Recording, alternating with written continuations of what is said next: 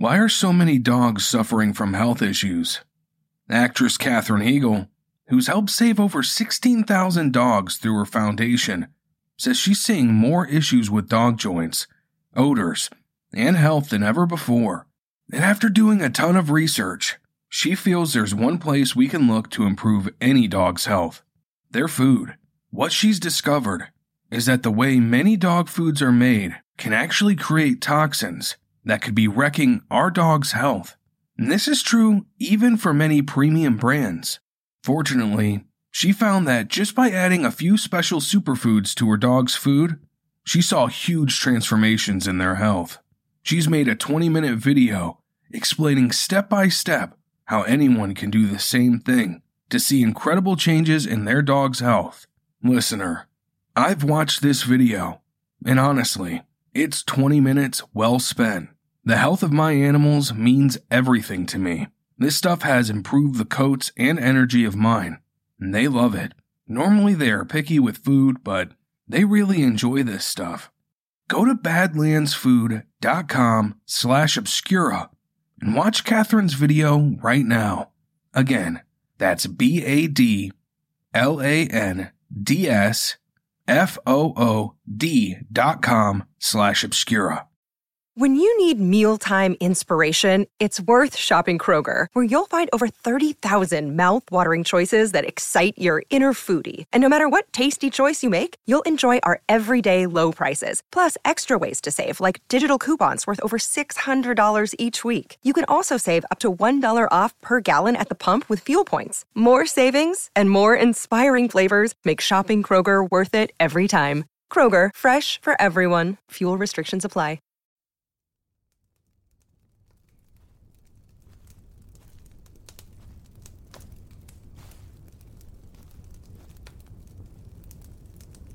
Welcome, listener. I'm glad you're here. Take a seat next to the fire. Welcome to Obscura, where we shine a light on the dark.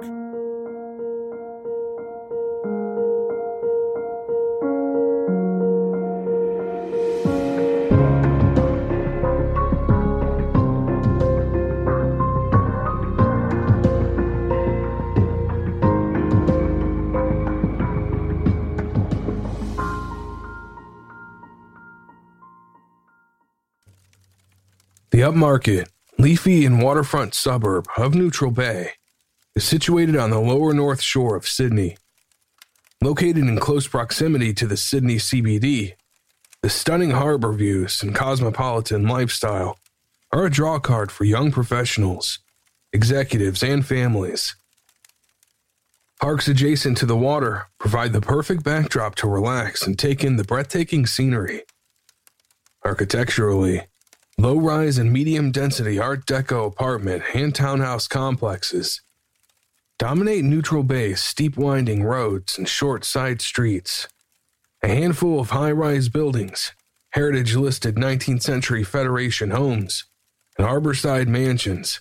Have seen property prices increase exponentially, reflecting the suburb's appeal and livability. Neutral Bay's commercial center is Military Road one of the busiest arterial roads on the lower North Shore. It's the main gateway to Sydney's picturesque and world renowned northern beaches. Along the corridor, a mix of business and residential complexes play host to a thriving cafe and dining culture, including a strip of takeaway shops that do a brisk trade late into the evenings. The most popular and historic commercial establishment in Neutral Bay is the Oaks Hotel, which opened in 1885 and is situated in a prime location on the busy intersection of Military Road and Ben Boyd Road. The pub that locals know today features an impressive beer garden, where the focal point and namesake is a majestic oak tree.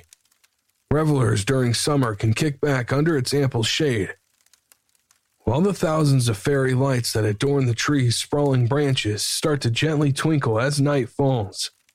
As a social hub of the suburb, Oaks is an institution where the lower North Shore residents relax, celebrate, or enjoy a quiet drink.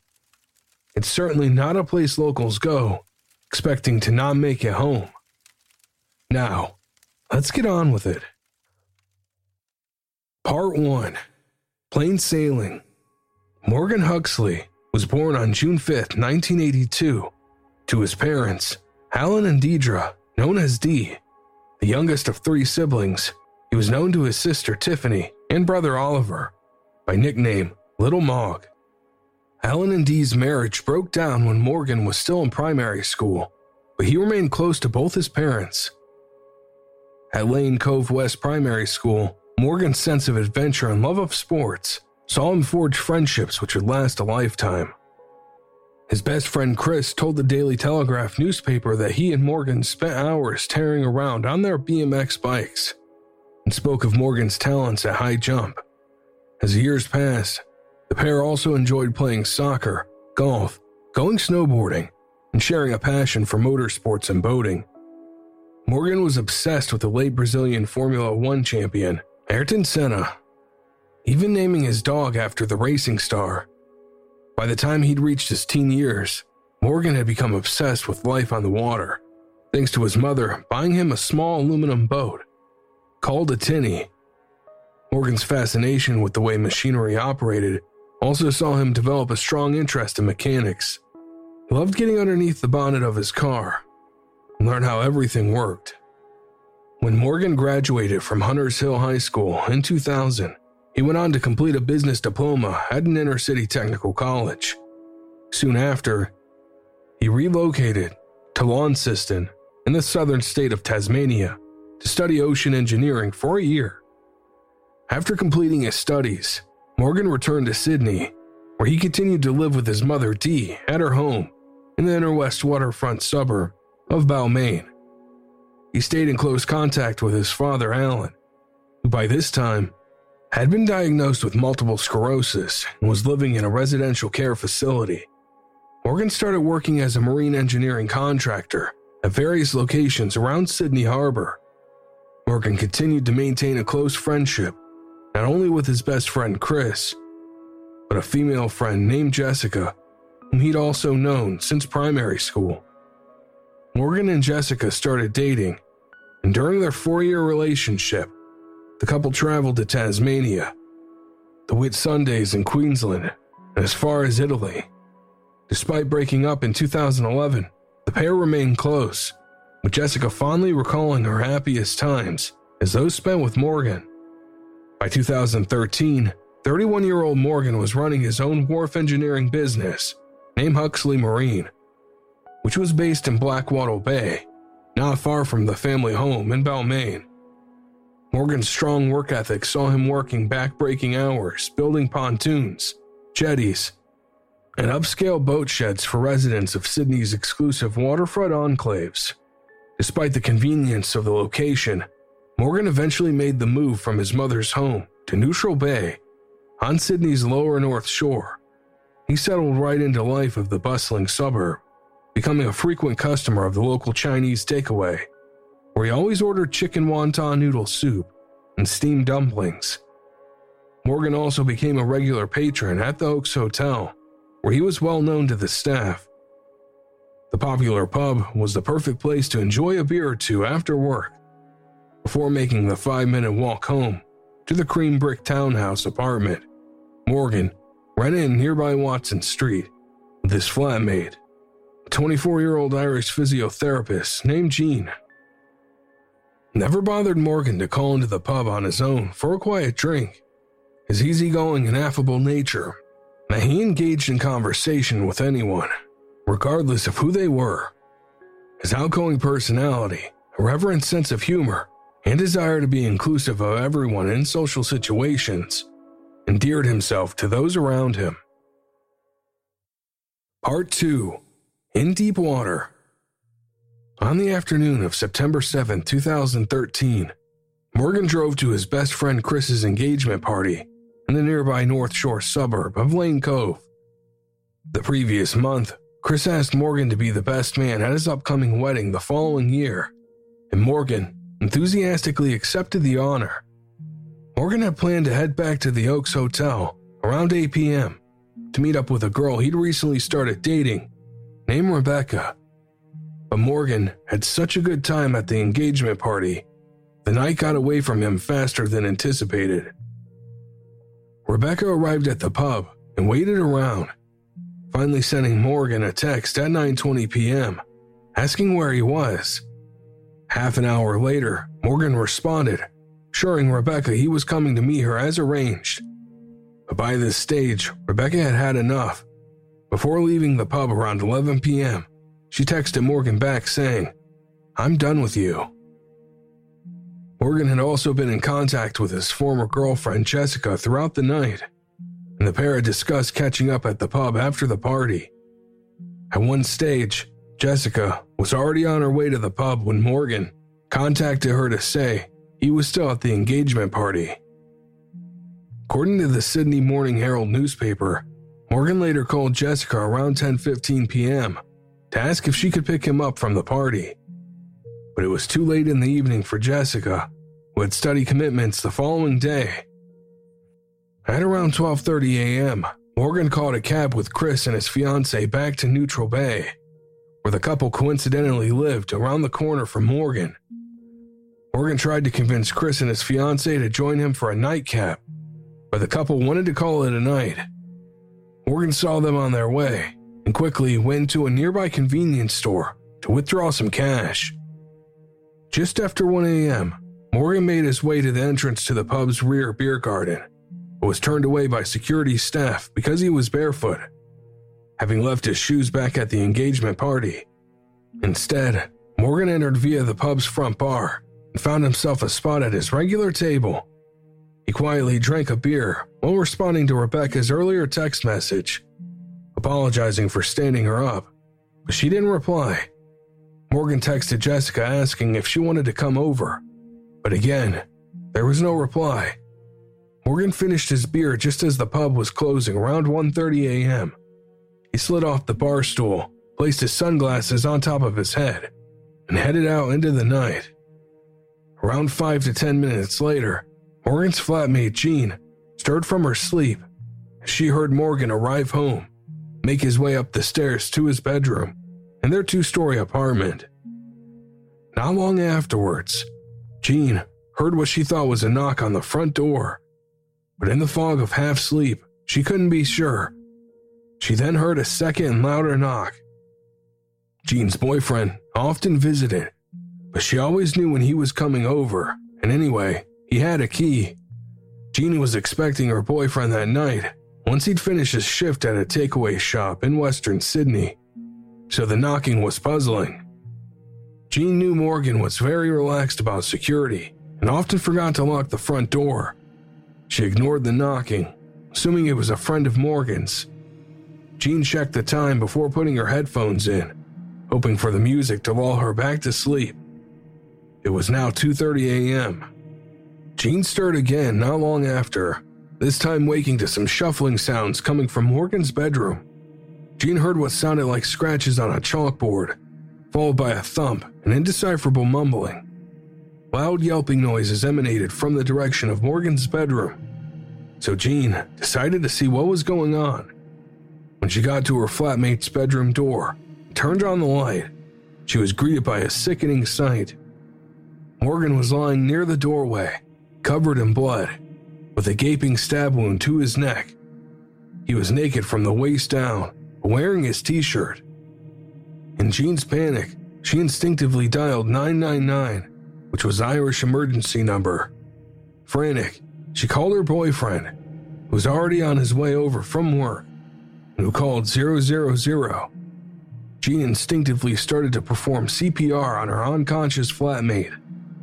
When the ambulance arrived at 3:05 a.m., Morgan was barely clinging to life.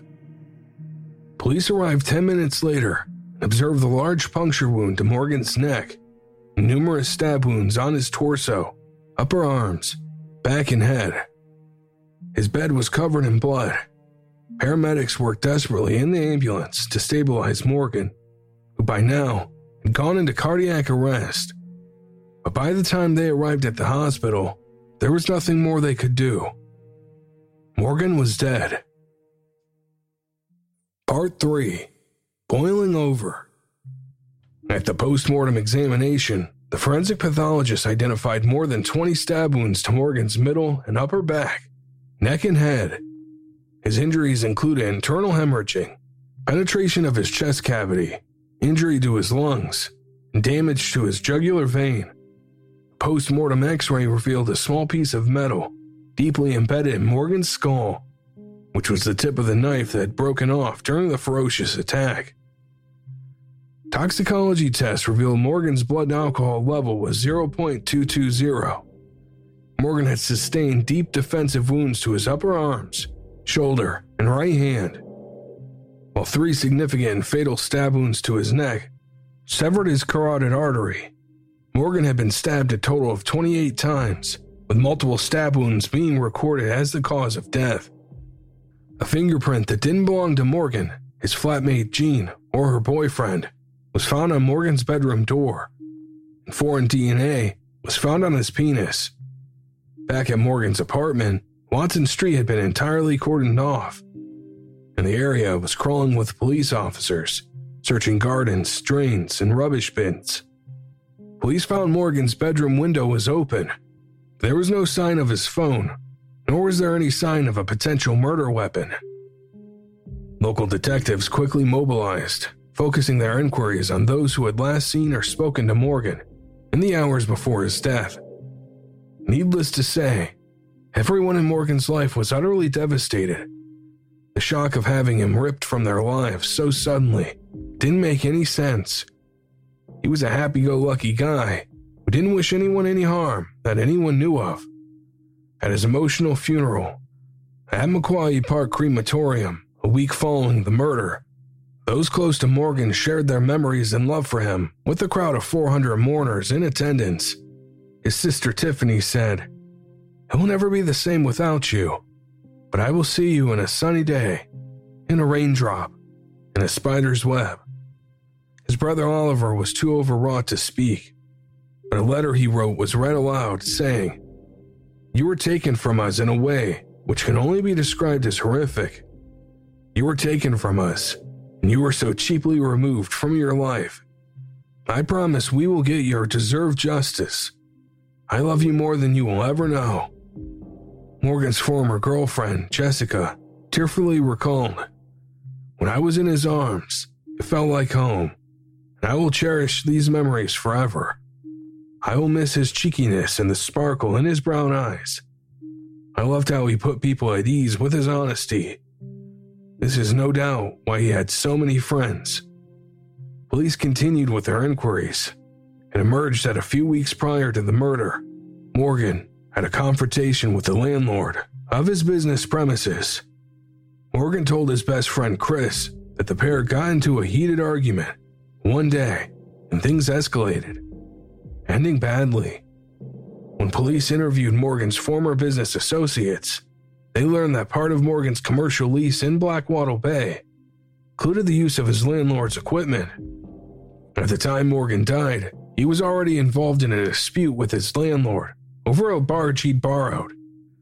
The landlord also told police that he and Morgan got into another argument over a generator Morgan had borrowed from another tenant. The landlord confronted Morgan about the issue, and in retaliation, Morgan waited until clients of his landlord were leaving the premises and mooned them. According to ABC News, the landlord, disgusted by Morgan's behavior, demanded that Morgan hand over his key to the premises immediately. The landlord was later said to have vented his frustrations to one of his employees about Morgan, saying, I'll square that little cunt up it's the last thing I do. A former girlfriend of Morgan's told the police she felt a woman may have killed him. While Jean's boyfriend told police Morgan used to bring women home to the apartment. His best friend Chris told police that Morgan had been having some slight trouble with a couple of former girlfriends. The Sydney Morning Herald reported that prior to the murder, Morgan had confided in Chris that one former girlfriend, we described as psycho, visited his apartment one night unannounced.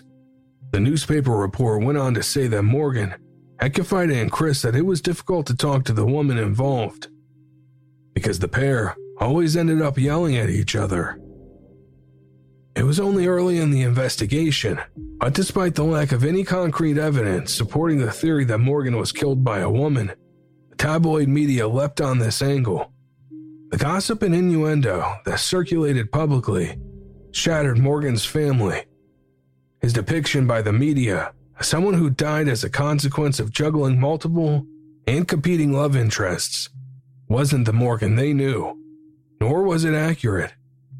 Morgan had only had three serious girlfriends, one of them including his close friend Jessica. The sensationalist and tawdry editorial approach taken by the tabloid media was extremely upsetting and was a one dimensional misrepresentation of Morgan. The suggestion that Morgan was somehow complicit in his own murder due to his relationship history deeply distressed his family and had a profound effect on them throughout the investigation and beyond.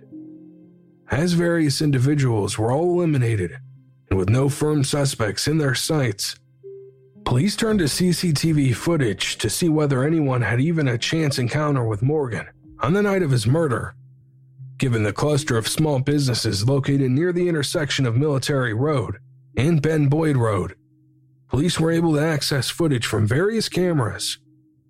When police reviewed CCTV footage from the Oaks, they saw Morgan entering the front bar at 1 a.m.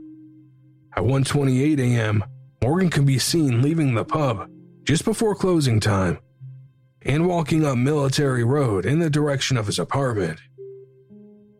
As police continued to scour the grainy recordings, footage from one camera showed a young male, possibly a teenager, following Morgan just after he left the pub. The man was dressed in what looked like chef's pants and a black shirt, with a crossbody backpack slung over his shoulder. The man in question appeared to be jogging after Morgan tried to catch up, like someone might if a person ahead of them had unwittingly dropped their wallet or keys. It was entirely possible that the man was running to the bus interchange located near Morgan's apartment, south of the intersection of Military Road and Watson Street, where buses frequently stop before heading over the Harbor Bridge and into the city. Police also had to factor in that Military Road on a weekend night is bustling, with revelers walking up and down the main road, coming and going from takeaway shops, bars, and restaurants, and hailing cabs. The young man following Morgan in the footage could have been anyone, from anywhere. When police reviewed more of the footage between 1 to 1:30 a.m., they noticed the same young man captured in a takeaway shop on Ben Boyd Road, opposite the Oaks, and loitering in a nearby laneway. At almost the same time Morgan left the pub, the young man left the takeaway shop and headed towards the Oaks. Detectives again approached business owners in the vicinity of the pub, this time asking if they could identify the young man captured following Morgan in the footage. On September 24th, police got the break they needed. Directly across Military Road from the Oaks was the Sydney Cooking School.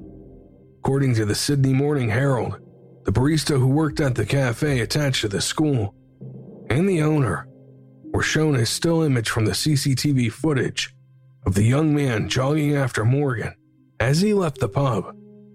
He was identified as an employee of the cooking school, who coincidentally was due to work that evening. His name was Daniel Kelsall. Born in New Zealand's capital city of Wellington on February 5, 1993, Daniel Kelsall was known by his middle name of Jack Jack and his two siblings were all adopted by their parents, Mark and Lynn, with Jack joining the family while still a baby. Unfortunately, there appears to be no publicly available information about Jack's biological parents. Jack was close to his adoptive parents and grew up in a warm and caring home environment. The Kelsall children had more than a comfortable lifestyle, thanks to Mark and Lynn's successful real estate business. Despite his happy home life, Jack found school challenging from a young age. He attended Montessori school, which has a child centered educational model focusing on self directed learning. Jack was highly intelligent made some friends, but when these social bonds were broken due to his peers moving or changing schools, he struggled. Jack had always been socially awkward, didn't quite seem to fit in, was always more interested in intellectual pursuits. He spent his spare time playing competitive card games, video games, chess, and watching Pokemon, anime, cartoons, and crime scene investigation shows. Jack was also a voracious reader, his favorite genres being fantasy, science fiction, and true crime.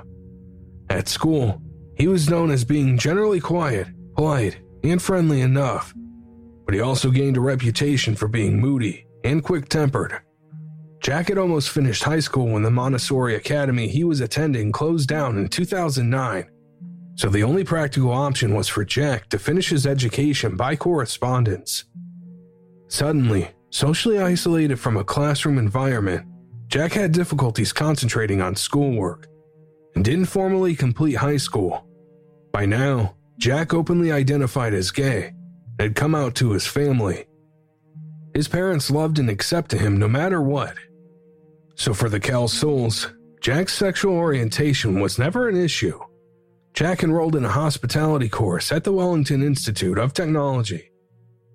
In order to prepare him for chef apprenticeship, something he'd always dreamed of doing, but halfway through Jack's studies, his parents and sister relocated to Sydney where his father Mark was expanding his business. The plan was for Jack to live with a family friend in New Zealand while he finished his course. Without his closest support network around him, Jack felt isolated and was reported to have become depressed. In late 2010, at age 17, Jack saw a psychiatrist and mentioned that he was experiencing sleep disturbance, thoughts of suicide, more troubling was his admission that he'd enjoyed inflicting pain on others in the past. Jack was prescribed antidepressants, and an urgent referral was made to the local mental health team. Not long after, he was also prescribed low doses of antipsychotic medication to manage symptoms of bipolar disorder, including elevated mood, which were said to have been triggered by the antidepressant.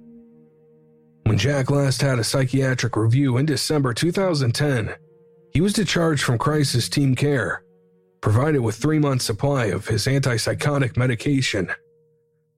That same month, he joined his family in Australia. The Kelsalls had settled in the suburb of Neutral Bay, a 15 minute walk from the Oaks, and 10 minutes from Morgan Huxley's apartment.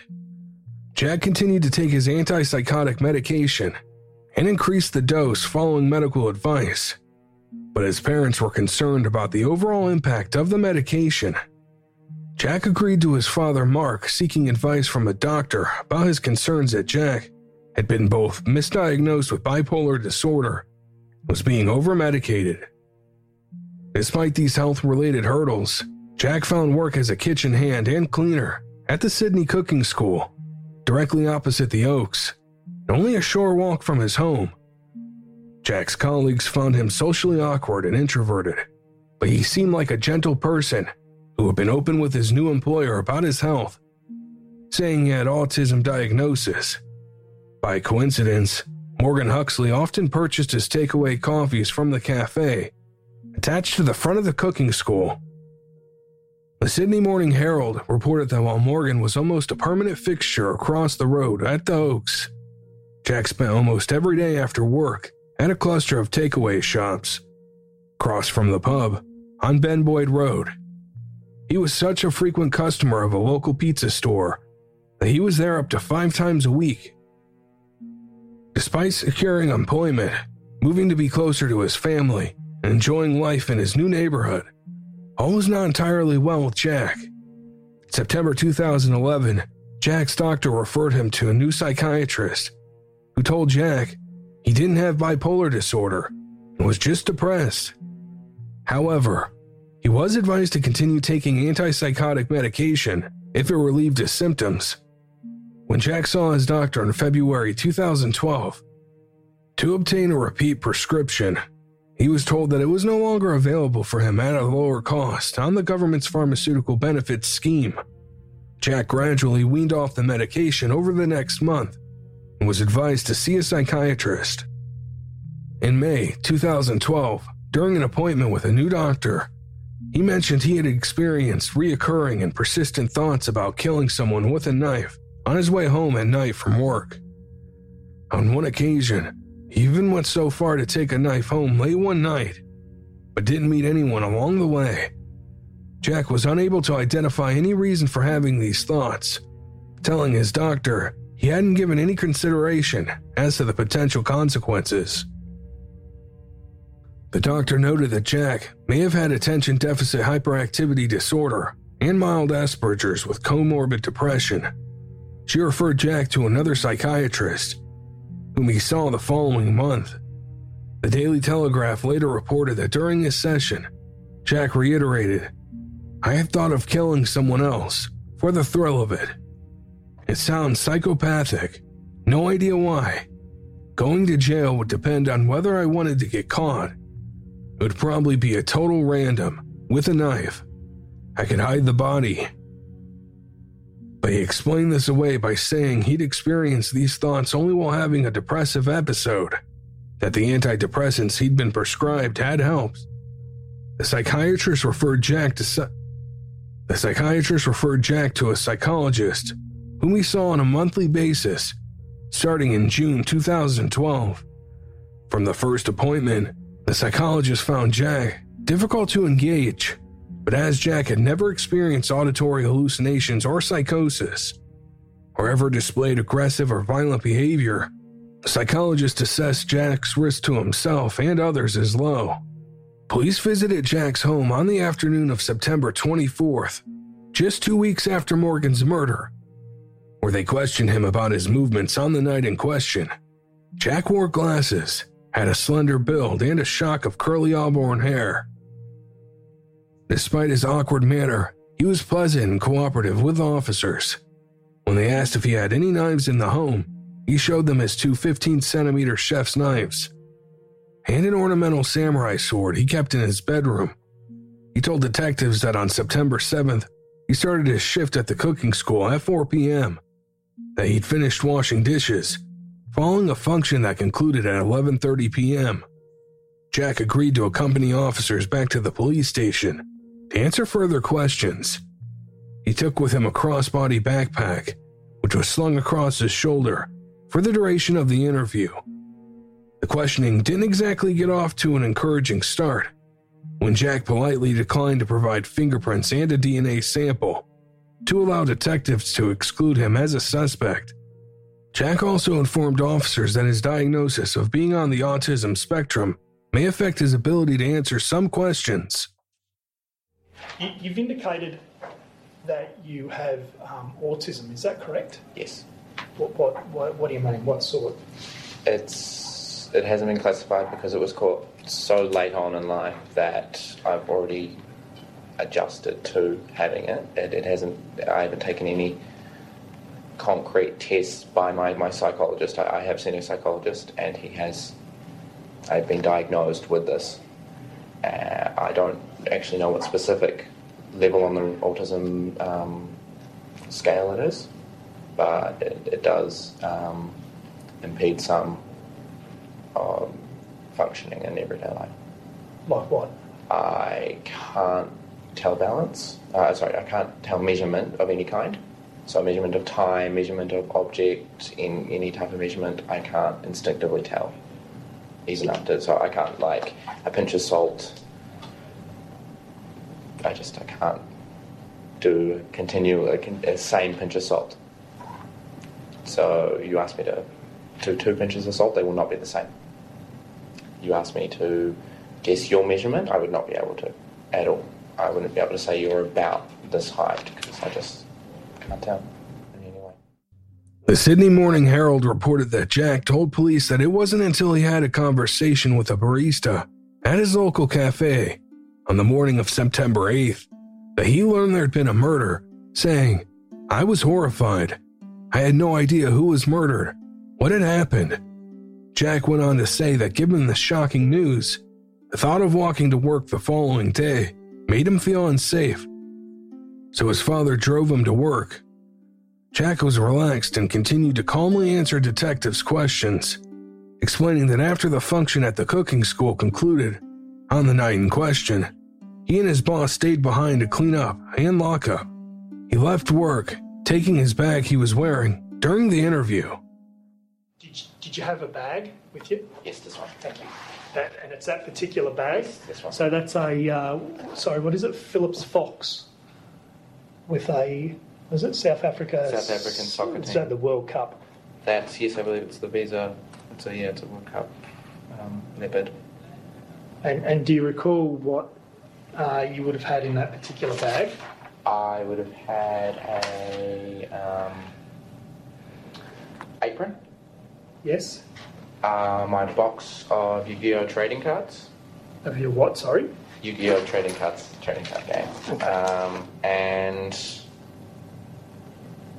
that would be it. I might have had another a food a food item, but I'm not, I'm not too sure. Jack told police he crossed Military Road to go to the takeaway food shops on Ben Boyd Road, opposite the Oaks Hotel. He bought some licorice and a drink from a nearby convenience store, where he encountered Morgan, but also enter the store to withdraw cash from the ATM prior to making his way to the pub. The men had a brief conversation.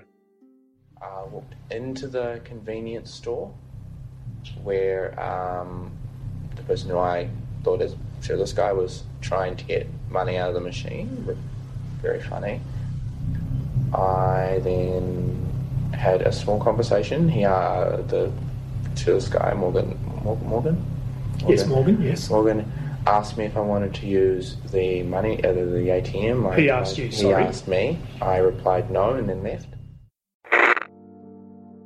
Listener, this year, we're all looking forward to a fresh start. A great way to start fresh is with some self care and fresh scents from Native. Native aluminum free deodorant is a great addition to your 2021 routine. Native cares about what you put on your armpits. That's why their deodorant's ingredients list includes things you've actually heard of, like coconut oil and shea butter. Another plus, none of their products are tested on animals and almost everything is vegan. Switching to native from an antiperspirant doesn't mean you'll have to worry about that midday BO either. Native will have you walking around smelling like coconut and vanilla, citrus and herbal musk, or maybe even lavender and rose. You can choose from over 10 scents, including their classics and rotating seasonals, so you're guaranteed to find one you love. Native deodorant has over 16,000 five star reviews, and has been featured in the Today Show for a reason. It works. Make the switch to native today by going to nativedeo.com slash obscura or use promo code obscura at checkout and get 20% off your first order. That's nativedeo.com slash obscura or use promo code obscura at checkout for 20% off your first order. Police were in possession of CCTV footage which captured Jack entering an Indian takeaway shop at 1:04 a.m., he could be seen looking across the road in the direction of the Oaks, where Morgan had just entered the front bar area. After Morgan left the pub at 1:28 a.m., he briefly spoke with a security guard before heading up Military Road. At the same time, Jack was seen on CCTV leaving the takeaway shop and walking quickly after Morgan up Military Road and toward the traffic lights where Morgan would have crossed the road to Watson Street. Detective showed Jack the CCTV footage where he was following Morgan and asked him if he'd ever seen him before. Do you know who that is? It's me. I wasn't wearing a jacket. This episode is sponsored by BetterHelp. As we navigate the complex narratives of true crime, it's clear that life's stressors, both big and small, can accumulate, affecting our daily lives and mental health. It's important to have a space to voice these concerns, to unravel the personal mysteries we carry within us. Therapy offers a safe space to do just that. It's not only for moments of crisis, but for anyone aiming to foster better coping skills, set healthy boundaries, and ultimately, thrive. BetterHelp facilitates this by providing online therapy that's tailored to your schedule, making it both convenient and flexible. With BetterHelp, starting therapy is straightforward. Fill out a brief questionnaire and get matched with a licensed therapist. If you find your needs aren't being met, you can switch therapists at any time without any additional charges, ensuring you find the right fit for your journey. If you've been considering therapy or curious about how it can help, give BetterHelp a try. Take a moment.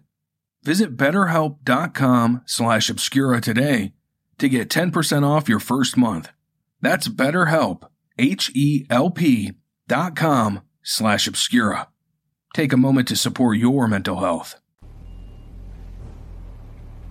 So that's the same bag you've got? Yeah. Okay, and you said you own a number of those shirts. Yeah. And a number of pants. Do, do you recall, uh, does this assist us in determining what shoes you were wearing that particular night? Have you ever seen him before? No. Never? Not to my knowledge. Sorry? Not to my knowledge, no. I mean, it's possible that I may have walked, bes- walked like Sure. cross paths. But you don't know him? No. Detectives asked Jack why he was following Morgan after he left the pub. Why'd you jog? It's cold. Mum always tells me if you're cold, go for a jog. How far did you jog for? Not very far. How far is not very far? Oh, maybe. I don't. I don't know. Um, from from the lights, a little bit after the lights, to a little bit before the opening to the restaurant, the the the, the, the um, Police found Jack's response that he was jogging because he was cold to be odd, to say the least. Usually, it should have taken him no more than around 15 minutes to walk from the cooking school to his home in Spruson Street. Police were curious as to why Jack walked up Military Road toward Watson Street, when it would have been quicker for him to take an alternate route home. Jack explained that he wanted to confirm that he'd turn off the lights at the cooking school because he'd be in trouble if they were left on. As he continued his way up Military Road, he claimed he caught up to Morgan, who by now was standing on the median strip. where you were um, over here on Ben Boyd Road, um, and then you've indicated you've sort of walked back up Military Road, across Watson. If you're cold, I'm just wondering why you would go that way. That doesn't look like the most direct route. Don't. I don't know. I I don't. When I when I get tired, I don't really pay attention to a lot of things. I think it was because I wanted to check in at work, the front of work. Have you ever been to his apartment? That's that block of one of the blocks of apartments there. No, Correct. No? Never? No. I might be the only person to tell you where my boss was as well, but I'm not very good at remembering things. Sorry, you're not very good at remembering things. Not fine details. No. Detectives turn back to the question of knives. Do you own many knives? Uh, we as a family do. I have like the two knives that I showed you, and then the sword, which doesn't technically classify as a knife. And then there's the knives that we, the Kelsalls own, which are all the ones that we can remember. Um, on the other knives, I guess you could say I have access to would be the ones at work. The have you taken any knives from work? The uh, when you got home and used the internet, sorry, did you have to log on to anything? No. Jack told police that he arrived home from work at 2 a.m., which was later than usual because he spent time looking at furniture and household items left out on the footpath by local residents as part of a scheduled rubbish collection. He stated he checked his emails before going to sleep, but awoke not long afterwards to the distant sound of sirens. The explanations all sounded reasonable enough at this stage, even though Jack's behavior and responses during the interview had certainly been unusual. There were no grounds to detain him any further, he was released without charge.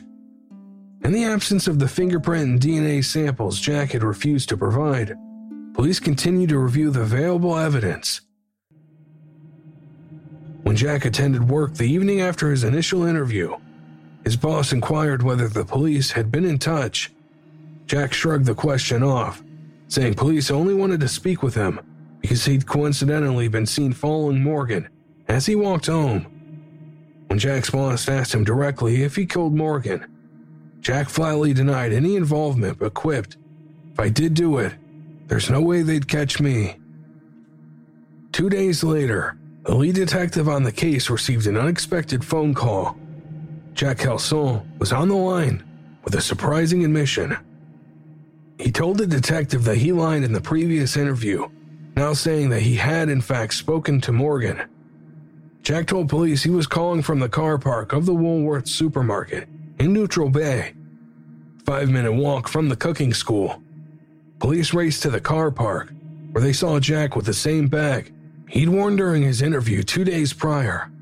This impromptu meeting turned into another interview held in the car park, but regrettably wasn't recorded by police.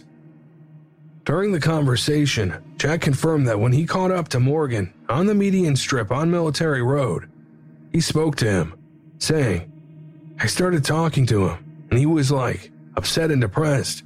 So I said to him, Can I cheer you up? Jack went on to say that the men went home to Morgan's apartment, where they engaged in consensual sexual activity. According to Jack, he then left to go home after Morgan fell asleep. But as Jack slipped out of the townhouse into the darkness, he noticed a young, blonde woman heading towards Morgan's apartment. She noticed Jack leaving at the same time and appeared angry. Jack suddenly became emotional in front of the detectives as he blurted out, I think that's why he got murdered. Jack explained he didn't provide this information in his original interview because he was scared. What if the woman who attacked Morgan came after him too? But this time, police didn't buy Jack's story. Detectives had strong suspicions that Jack had made contact with them in order to change his version of events. Now, by placing himself at the crime scene, his DNA and fingerprints could be accounted for when the pending test results came back. Jack was arrested on the spot and his bag seized. He was taken to the police station but refused to answer further questions or confirm what he told police in the car park earlier that afternoon. While Jack was detained, officers searched his parents' apartment and four wheel drive vehicle, as well as the Sydney Cooking School. Jack's clothes and laptop were seized, as were the two knives he'd previously shown police during their initial visit.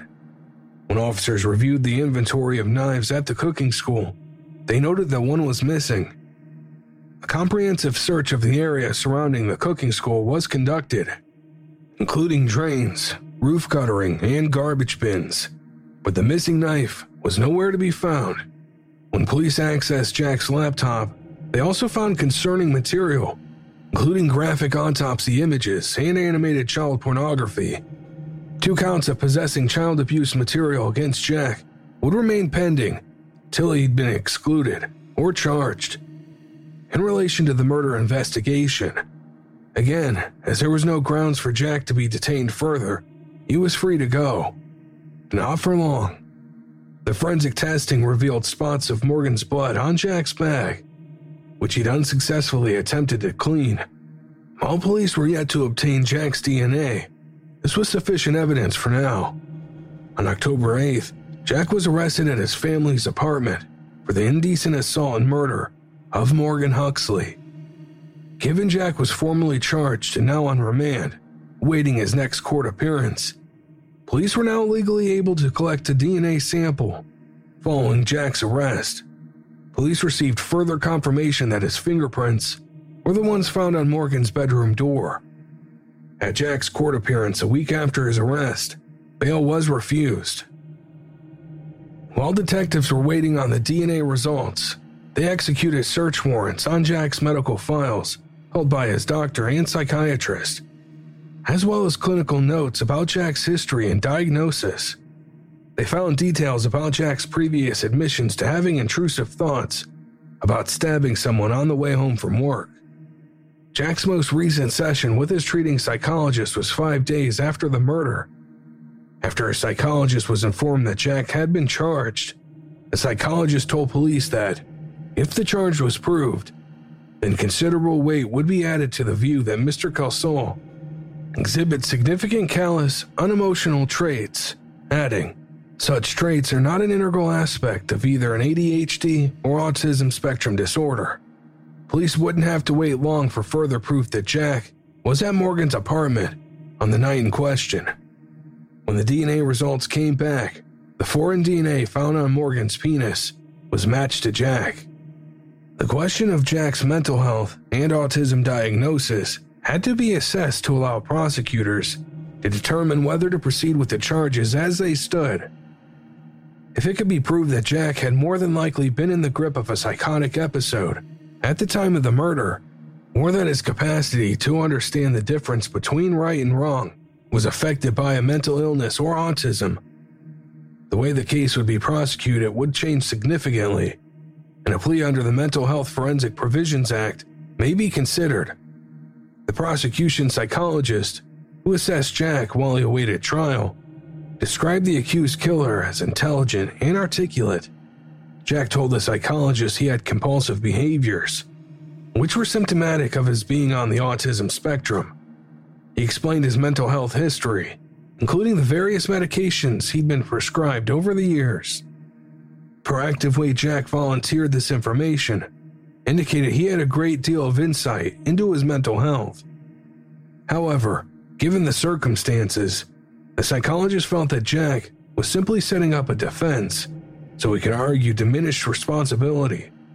The psychologist found that Jack didn't find it difficult to interpret the behavior of others or have a limited ability to exercise appropriate understanding in social situations, which are common features of autism. He, in fact, had a sound grasp of accurately understanding people's behavior and motivations, nor were any of the compulsive behaviors Jack claimed to possess observed during the interview. What he did demonstrate was defiance, denial of his involvement in the murder, and an inability to accept responsibility Several lies told by Jack had already been uncovered, including the one about him looking through household furniture on the footpath on his way home after work on the night of the murder. The psychologist noticed that throughout the interview, Jack made unflinching eye contact, which was unsettling. She also felt a coldness emanating from the accused killer. The psychologist concluded that both during Jack's assessment and at the time he murdered Morgan, he was not experiencing any mental illness or autism spectrum disorder. Jack was mentally competent to stand trial. Part 4 Oh, what a tangled web we weave. Morgan Huxley's favorite color was yellow. When the trial commenced in early March 2015 at the New South Wales Supreme Court, his family and friends wore small yellow roses in a show of solidarity honoring the memory of their slain son, brother, and friend. Jack's family were also in attendance. In court, Jack pleaded not guilty to both charges. Opening arguments couldn't have been more different. The prosecution told the court the case is objective, straightforward, and matter of fact. It adds up, it makes sense. The truth is simple. It's awful, but it's simple. The man killed Mr. Huxley for no reason. The defense opened by describing Jack as timid, shy, reliable, and incapable of cruelty. With a lack of maturity and insight into a situation, he's not a person who is overly engaging. He has difficulty communicating. The defense claimed there was no proof that Jack targeted Morgan, as the murder weapon hadn't been found. The court heard that before Jack left work on September 8th, he took a knife from the cooking school and hid it in his bag. After leaving work, Jack visited the convenience store where he saw Morgan, who was withdrawing money. Morgan then crossed the road and attempted to enter the beer garden at the Oaks, only to be turned away by security staff. Jack watched as Morgan then went to another door of the pub and entered the front bar. Jack lingered on the footpath outside the Indian takeaway shop for about a half an hour, chatting to a security guard and remarking that Morgan wasn't wearing any shoes. Half an hour later, Jack followed Morgan home as he left the pub, breaking into a jog to catch up with him. Arriving at Watson Street, Jack loitered outside Morgan's apartment for around 20 minutes. After Morgan went inside and collapsed on his bed fully clothed, quickly falling asleep. Jack approached the front door of the apartment, knocking twice. When he tried to open it, he was surprised to find it unlocked. Jack quietly made his way upstairs into the darkness, where he heard Morgan's snores emanating from a bedroom where the door was partially open. Jack crept along the landing and into the bedroom where Morgan was lying on his bed. Jack lunged forward, pulling down Morgan's shorts and groping his penis. Morgan was startled awake by the sudden violation, thrashing about in the dark in an attempt to fight off his unknown attacker. Jack started stabbing Morgan with the knife he'd been carrying in his bag, slashing repeatedly at his back, head, neck, and shoulders. Jack then stole Morgan's phone before exiting the bedroom, running down the stairs and closing the front door of the apartment behind him. Concealing the blood-stained knife, Jack ran home. The court heard that he disposed of the knife and Morgan's phone at a time and place unknown. Immediately following the attack, Morgan managed to clamber off the bed, blood pouring from the 28 stab wounds he had sustained. Choking on his own blood, he was struggling for breath. He only made it as far as his doorway before his flatmate Jean awoke and discovered the horrifying scene. The court heard that the noises Jean heard before she found Morgan were most likely made when he struggled to his feet, shuffled toward the doorway, and then collapsed unconscious on the floor. Jack, meanwhile, had arrived home, checked his emails, and went to sleep. Like the knife in Morgan's phone, the clothes Jack wore when he murdered Morgan were disposed of in an unknown manner and were never located. As we know, unfortunately for the prosecution, the second interview between Jack and detectives in the car park wasn't recorded, so it was therefore inadmissible as evidence. However, the forensics officer testified that he considered a range of scenarios as to how Morgan's blood came to be on Jack's bag. ABC News reported that these scenarios included the bag being placed on the bed or the floor, or brushing up against a wall or other surfaces, which were stained with Morgan's blood. The forensics officer told the court that the most likely scenario was that the bag was slung over Jack's torso while he repeatedly stabbed Morgan. This was supported by the large amount of shallow stab wounds, which wouldn't have resulted in a large quantity of projected blood. The officer testified that in the unlikely event that Morgan was stabbed by another person, Jack would have to have been in close proximity when this occurred. The defense pointed to what is described as serious errors in the police investigation they claim that despite Morgan having a heated confrontation with the landlord of his former business premises, no DNA sample had been taken from the man in question. The defense also claimed that the tip of the knife, which broke off in Morgan's skull during the attack, wasn't forensically tested, accounting for the presence of Jack's DNA on Morgan's penis. The defense claimed that the sexual contact between Jack and Morgan was consensual but this was rejected by the prosecution, as Morgan was known to be heterosexual and never shown an interest in having same sex encounters. When Jack took the stand in his defense, he told the court he had no idea why he'd previously had thoughts about stabbing someone on the way home from work. He also denied ever having a desire to kill anyone, saying, I want to make amends and tell the truth about the terrible lies I've told. The jury heard a version of events that differed markedly to what Jack initially told police. He testified that he started talking to Morgan while standing on the median strip on Military Road after Morgan left the pub. Asking how his week had been, Jack claimed Morgan seemed sad, responding that he'd had a stressful week. Jack told the court that Morgan invited him home and inside the apartment where they continued their conversation with Morgan speaking about some work issues and concerns over his father's health. Jack told the court he asked what Morgan did to relieve stress, saying, Do you want to do things with me? Jack claimed that Morgan hesitated, then agreed. Jack told the court that after Morgan invited him upstairs to his bedroom, Jack fondled him for some minutes in a consensual encounter. Jack testified that one or more intruders then suddenly burst into the room and hit him in the head before attacking Morgan. Jack stated that he was terrified and fled the apartment, but didn't tell anyone what had happened because he was scared of the ramifications. During his time on the stand, Jack seemed to relish the opportunity to tell his story, basking in the attention. He clearly enjoyed being the sole focus of this stage of proceedings, almost treating them like a joke, especially during cross examination. When the prosecution asked Jack why he didn't notice the attacker approaching in Morgan's bedroom, he smirked, saying, I was concentrating on other things. On March 18, 2015, after hearing two weeks of evidence, the jury gave their verdict. They rejected Jack's account that he and Morgan engaged in consensual sex, and that Morgan had been killed by an intruder. Morgan's family and close friends let out cries of relief as it was announced that Jack was found guilty of murder and indecent assault. Outside court following the verdict, Morgan's former girlfriend Jessica made a statement to the media on behalf of the Huxley family. An inspiring, generous, and loving young man, Morgan was beginning to make his way in the world. He had hopes and dreams that he will never be able to realize. He will never get married, never enjoy running around the park with his children. His life was stolen by a worthless psychopath.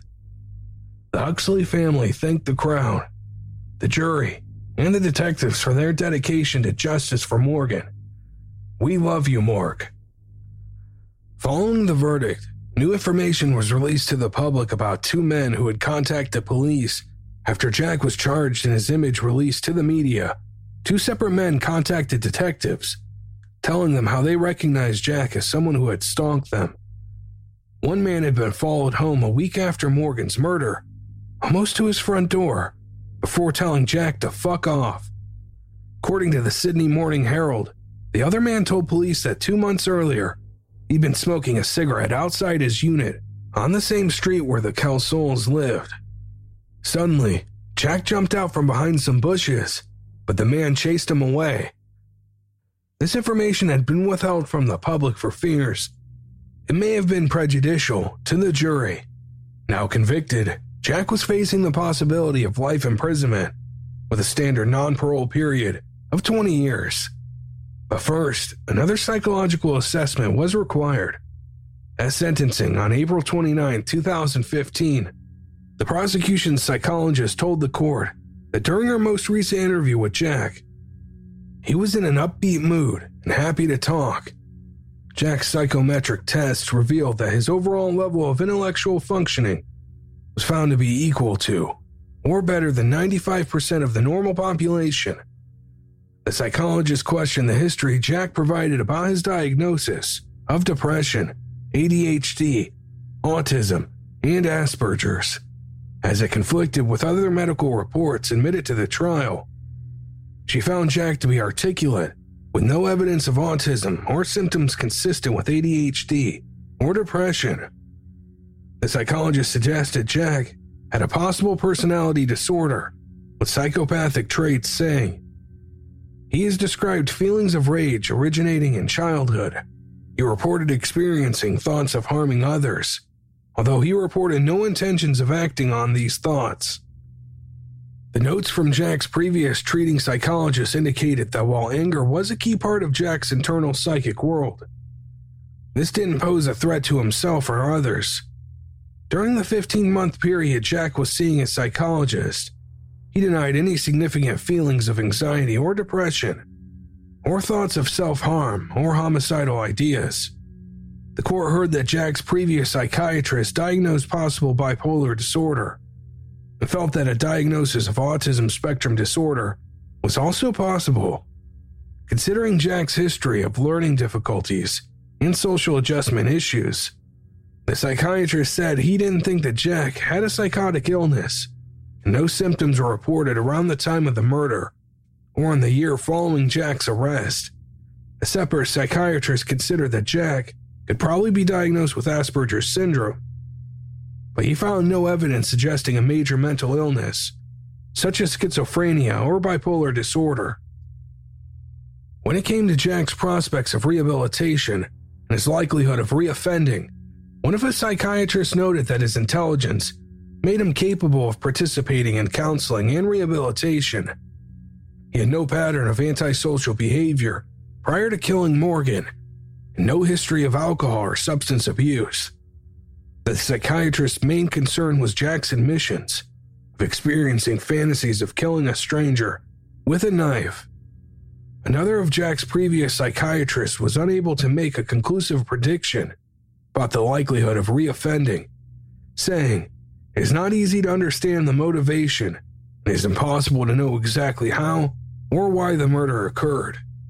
What can be said is that the murder did not occur in the context of psychosis or major sustained mood disturbance. The violence did not appear to be driven by delusions, hallucinations, or disorganized behavior suggestive of a mental illness, such as schizophrenia. The psychiatrist noted that the overwhelming majority of people with autism do not violently offend and then lie about their whereabouts to police, as Jack had done. The psychiatrist emphasized that there were limits of assessing Jack's likelihood of reoffending based on a single interview and previous reports, adding, At this stage, it is not possible to offer the opinion that repeat offending will not occur, or that the risk can be reduced significantly with psychological treatment. The prosecution psychologist was highly pessimistic about Jack's prospects of further offending, telling the court that when he was informed about the fatal attack in his neighborhood, he feigned surprise and concern about the fact there had been a murder, given he is a young man of superior intelligence with a known history of deceit and emotional detachment. Is my opinion that he remains dangerous, and accordingly, the risk of future dangerousness remains high. Victim impact statements by Morgan's family were read to the court. It was clear that the tabloid media portrayal of Morgan and the salacious and distasteful headlines that characterized reporting on the case had deeply affected his family and close friends. ABC News reported that Morgan's sister Tiffany told the court, I don't feel joy in my life anymore. I don't know when I will again. Morgan's murder has snuffed out so much light in my life that I sometimes wonder what the point is. My family and I had to sit there in silence as Morgan's killer told his calculated lies to the court. For some strange reason, there was a small part of me that was hoping, once the trial was over, Morgan would come back to me. Little did I realize how much further I would fall into pain and depression after the trial was finished and Morgan was still gone. Morgan was dealt a death sentence for no other reason than to fill someone's sick fantasy the court heard how Morgan's brother Oliver couldn't escape thoughts of how terrified his brother must have been as he was being attacked, saying, Kelsall took Morgan's life. For what? Kelsall tried to get away with this. He lied and tricked people all the way along, but he failed. My guilt for knowing that if I'd rung his phone at 12:30 that night, as I was going to, I could have saved his life. I see Morgan waking up, trying to stop the dark figure on top of him. I see Morgan's strong arms trying to fend off what he can't see. I see Morgan covered in blood, trying to breathe. I see Morgan crying and screaming. Inside, he's so confused. He must have thought he was dreaming. Morgan's mother, Dee, told the court My youngest son was taken away from me in the most vicious and horrific way possible. While his father, Alan, lamented, I will have to live the rest of my life not having an answer. Jack did not give evidence during the sentencing hearing. The prosecution submitted that Morgan's mother was in the worst case category and that the community expectations could only be met by imposing a life sentence. Before announcing the sentence, the judge told the court that while he didn't feel that Jack's crimes were the product of immaturity, his youth should be taken into account he had no previous convictions and was regarded as a person of otherwise good character. The judge noted that while it was clear that Jack previously had fantasies about following someone home after work and stabbing them, Morgan was probably selected at random. But the judge was satisfied that Jack pursued Morgan, hoping that the opportunity to attack him may arise, telling the court, The killing is rendered more serious by the fact that it was committed by an intruder into the victim's home, and while the victim was incapacitated. This is a most chilling case of murder, whether the offender killed for the thrill of it or as a result of a fantasy or obsession. I'm unable to say. It was utterly senseless and needless, despite the psychiatrist being unable to fathom a reason for it. It must have been the doing of a very disturbed individual he is not at all remorseful and he continues to deny his guilt. There's nothing to indicate he has any empathy over the death of Mr. Huxley or for the plight of his family, friends, and colleagues. Prospects of rehabilitation are, at the least, questionable. I am satisfied that the killing of Mr. Huxley was done for no other reason than to serve some irrational purpose known only to the offender there is no conclusive psychiatric explanation for the offender's heinous conduct. There is no identifiable diagnosis of a psychiatric condition that is amendable to treatment. I regret that I have not been able to find words capable of adequately describing the level of their grief, anguish, and suffering. But they should be assured that they have my most sincere sympathy satisfied that he entered the home for the sole purpose of killing Mr. Huxley if he could. No other potential explanation presents as a reasonable possibility.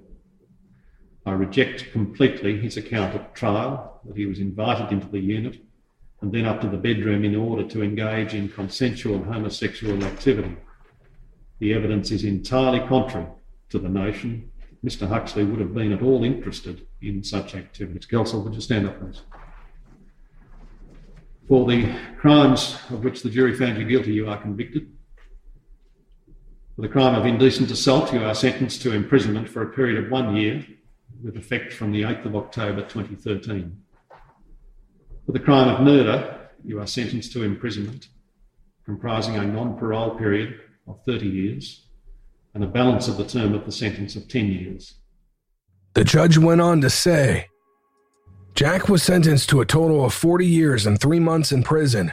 He reappeared in court four months later, charged with possessing child pornography, which you'll recall police found on Jack's laptop, and a hard drive when they were seized back in September 2013 as a part of a murder investigation.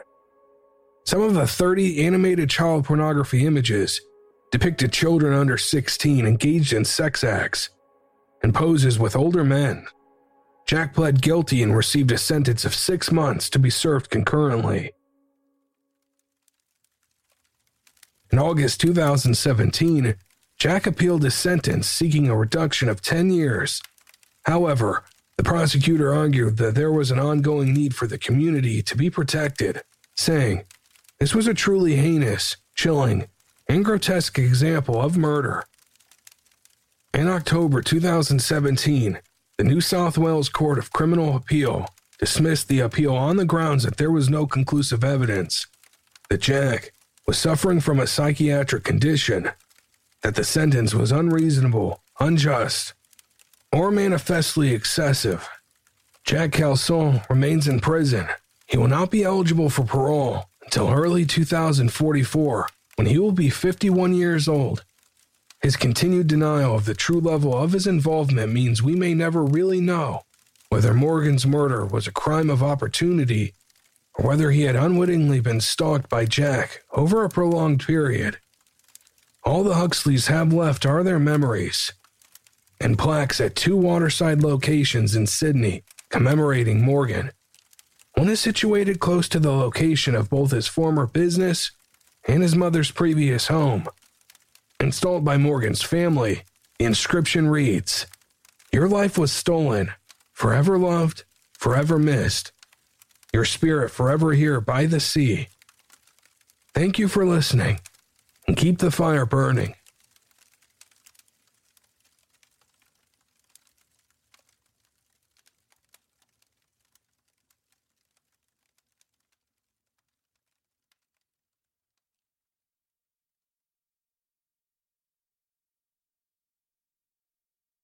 Save big on your Memorial Day barbecue, all in the Kroger app. Get three pound rolls of juicy 80% lean ground beef for $3.49 a pound with a digital coupon. Then get select varieties of flavorful Powerade, Body Armor Super Drink, or Arizona tea for 77 cents each, all with your card. Shop these deals at your local Kroger today, or tap the screen now to download the Kroger app to save big today. Kroger, fresh for everyone.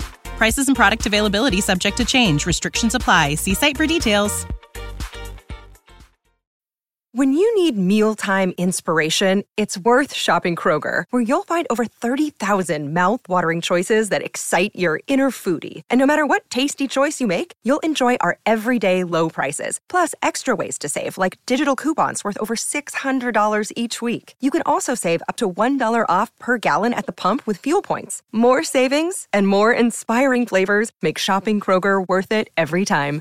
Kroger, fresh for everyone. Fuel restrictions apply.